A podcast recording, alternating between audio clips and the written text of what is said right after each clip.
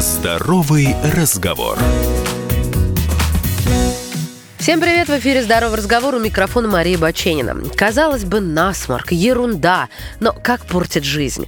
А тактика лечения насморка колеблется от принципа «само пройдет» до назначения целой батареи капель, микстур, таблеток, без которых вполне можно было бы обойтись. И такой разброс понятен. Если серьезную болезнь можно доверить лишь специалисту, то рецептом по лечению насморка с вами поделится кто угодно.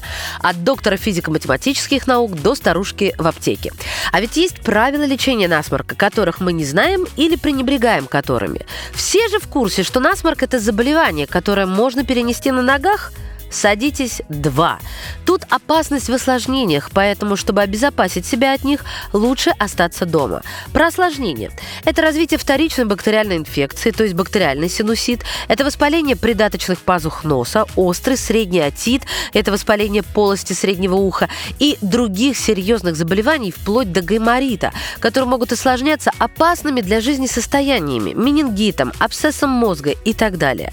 Поэтому стратегической целью лечения банально гормонального насморка является устранение условий, подходящих для бурного размножения патогенных бактерий, отека и нарушения вентиляции около носовых пазух, а также дисфункции слуховой трубы.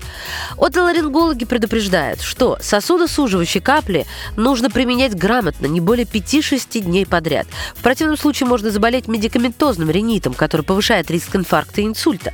Нос нужно промывать в определенном порядке. Сначала необходимо применить назальный спрей, а через 5 минут аккуратно аккуратно высморкаться и только затем промыть полость носа. Промывание не рекомендуется делать более 15 дней подряд.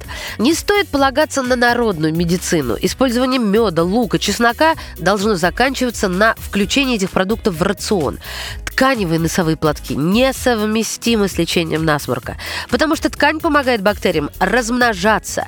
Поездки в общественном транспорте. Вообще, по мнению медиков, осенью и зимой передвигаться на автобусах, трамваях и в метро небезопасно.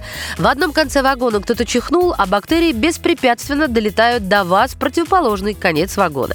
Скоро мороз, поэтому напоминаю, что возникающий на морозе насморк, известный как холодовой ринит, не требует специального лечения. В связи с этим не нужно злоупотреблять на назальными средствами при его возникновении. И помните, что на фоне нехватки кислорода у человека с хронической заложенностью носа происходит сбой в работе организма, поэтому берегите себя и лечитесь у врачей. Здоровый разговор.